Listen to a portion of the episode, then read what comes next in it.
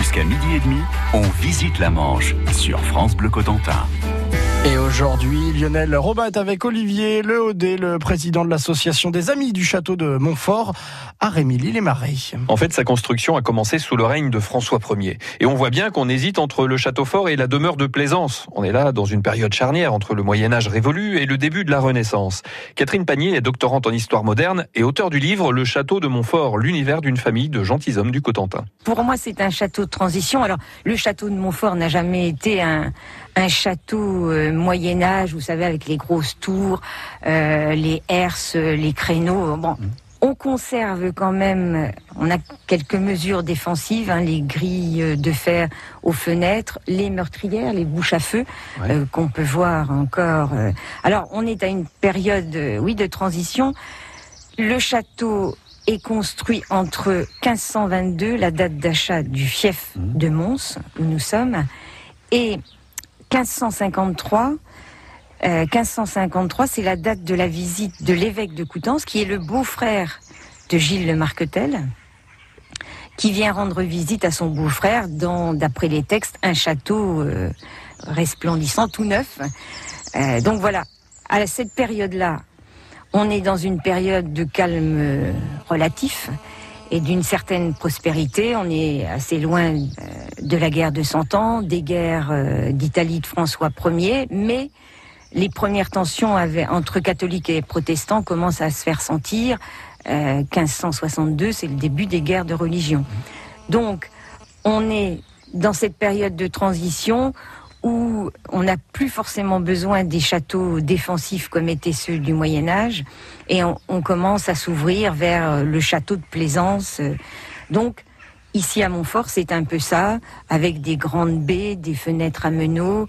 Bon, voilà ce qui caractérise en gros euh, la Renaissance, je dirais, de, de plus grandes ouvertures un effort de décoration, même si ici c'est relativement sobre, mais vous avez euh, une magnifique euh, échauguette, certainement la, la, plus belle euh, du Cotentin. Ah, on peut expliquer en quelques mots ce qu'est une échauguette?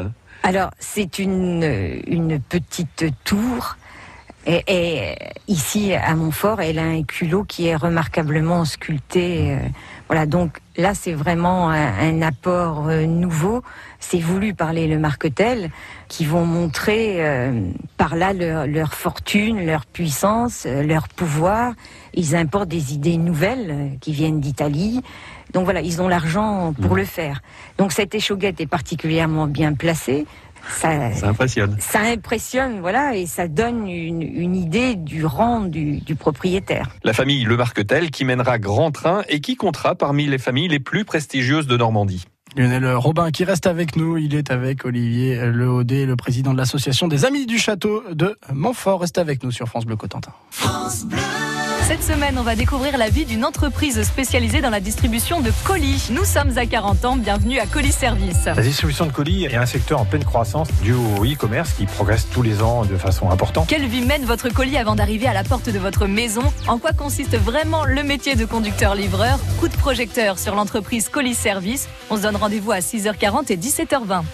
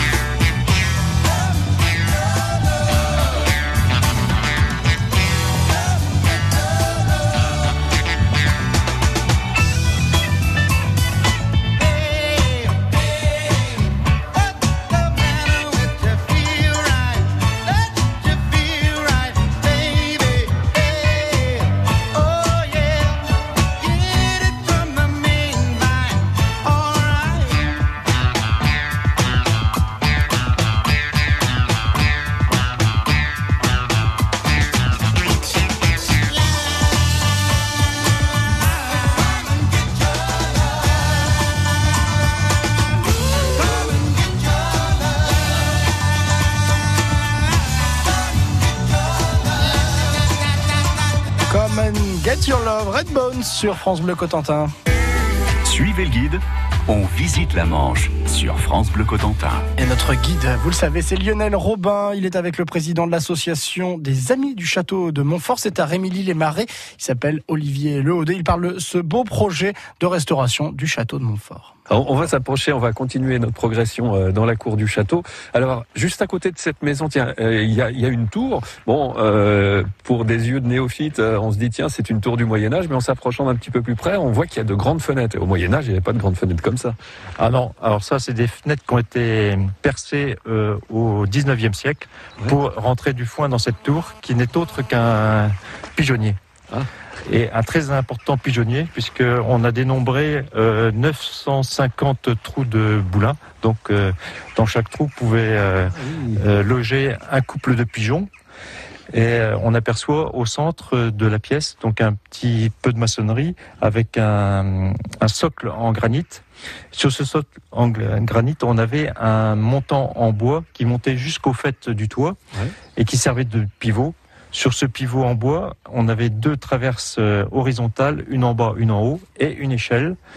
Et donc l'échelle arrivait au bord des trous. Et comme le principe était le pivot, on pouvait aller visiter tous les nids des pigeons, récupérer les œufs ou choper les pigeons. Donc ça faisait de la viande, ça faisait des œufs, ça faisait aussi de l'engrais parce que tout, toutes les, les déjections qui tombaient, déjections ouais. tombaient et, et, donc ça permettait de donner à la terre autour euh, du ferment. Euh, voilà. Par contre, c'était une vraie catastrophe pour tous les paysans autour parce que c'est autant de pigeons, ben, ça dévastait les récoltes et, c'était à l'époque un droit seigneurial. Oui, c'était un signe de richesse d'ailleurs. Hein. Ah ben oui, oui, plutôt, oui. Alors euh, on a beaucoup de questions par rapport à ce pigeonnier-là parce que on en entend parler nulle part dans les dans les écrits qu'on a eu jusqu'à maintenant, mmh. et donc euh, il y a une un point d'interrogation par rapport à ce, ce pigeonnier-là. Alors quand on se retourne à, à 3 mètres à peine, là on est juste sur le, sur le pignon de, de la maison seigneuriale, on va l'appeler comme ça. Je ne sais pas si on, si, si on peut hein, utiliser ce terme, si Ah oui, oui, tout à fait. C'était le seigneur de Montfort, donc effectivement c'était son logis.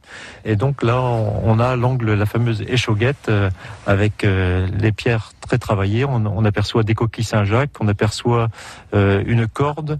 et d'ailleurs si on va au bout de la corde de l'autre côté, sur la façade de la maison seigneuriale, on aperçoit un visage qui est sculpté, euh, un visage masculin qui est sculpté au bout de la corde. Voilà, il y a des petits détails architecturaux comme ça qui sont assez intéressants. Cette tour-là, elle est faite entièrement en pierre de Saint-Denis. Alors c'est une pierre qui est très légère ouais. et qui est très facile à, à, sculpter et qui est très coquillée, quoi, en fin de compte. Et, et finalement, à l'air libre, euh, c'est une pierre qui durcit et donc euh, on a l'impression qu'elle est construite en aglo presque. Et ce château, eh bien, il aura fallu une vingtaine d'années à l'association des Amis du Château de Montfort de Rémilly-sur-Lozon pour le restaurer. Lionel Robin en visite guidée au château de Montfort, c'est bien sûr à réécouter tous les jours sur francebleu.fr.